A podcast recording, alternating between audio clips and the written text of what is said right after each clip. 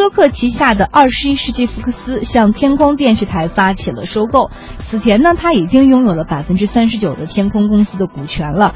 那如今为了拿下剩余的百分之六十一，默多克准备拿出一百四十亿美元，折合每股十点七五英镑来进行收购。那天空电视台是欧洲的一家付费电视台，内容涵盖新闻、体育等。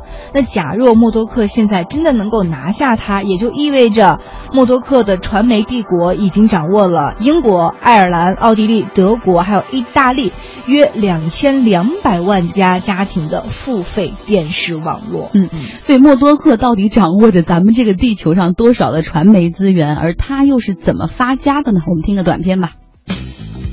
鲁伯特·默多克呢，今年八十五岁，拥有福克斯、《泰晤士报》、美国国家地理、道琼斯集团等在内的庞大的传媒帝国，横跨电影、电视、广播、报纸、杂志、网站等，业务遍及了美国、欧洲、澳大利亚、亚洲。默多克是个澳大利亚人，父亲年轻时是战地记者，之后回乡经营着阿德莱德新闻报、星期日邮报。在父亲死后，二十二岁的默多克接过家族生意，他果断选择合并，开始帮助父亲的报纸走上盈利。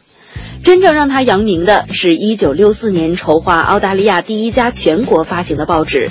他不仅要做新闻，而且要赚钱。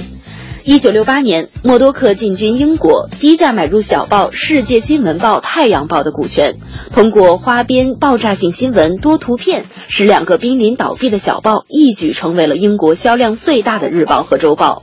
除了花边小报，默多克又对《泰晤士报》展开了收购。默多克还在电视媒体上布局。一九八五年，收购了陷入困境的美国二十世纪福克斯公司。同时把买到的七家电视台装进福克斯，组建新闻网。为了完成电视收购，默多克还加入了美国国籍。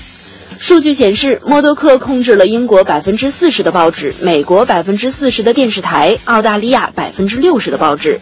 他的观众、读者数量已经超过了世界的四分之一人口。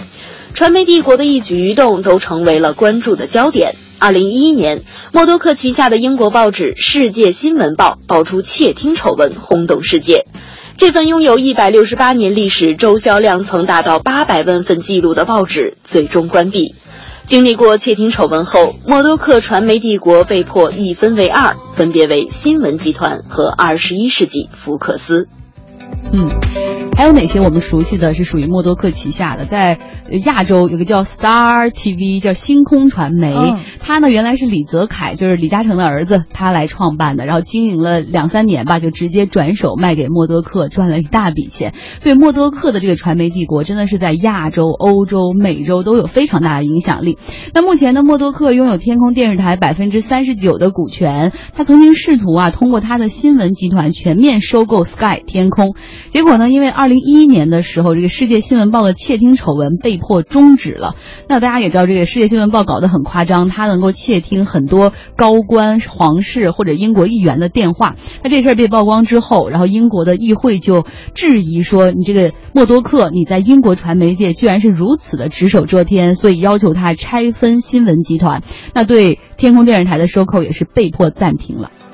那现在再度发起收购默多克，有点势在必得的意思啊！但是天空电视台内部却对默多克家族持一个比较厌恶的态度，因为今年十月份的时候，有百分之三十的股东就投票反对任命默多克的儿子 James 来担任董事会的主席。他们认为说，Fox 和 Sky 这两家电视台是竞争的关系，所以应该要保持运营和管理层的独立，那就肯定不希望他来收购了。是，所以这次。我们也看到有一个大股东，还是那种持股比例比较大的个人股东，就公开站出来说，我们反对默多克对我们的全资收购，已经掌握百分之三十九，你还嫌不够吗？你想全部归你，没门儿。我们如果他这样的话，他说他可能向英国的监管部门提起，是不是涉嫌反垄断了？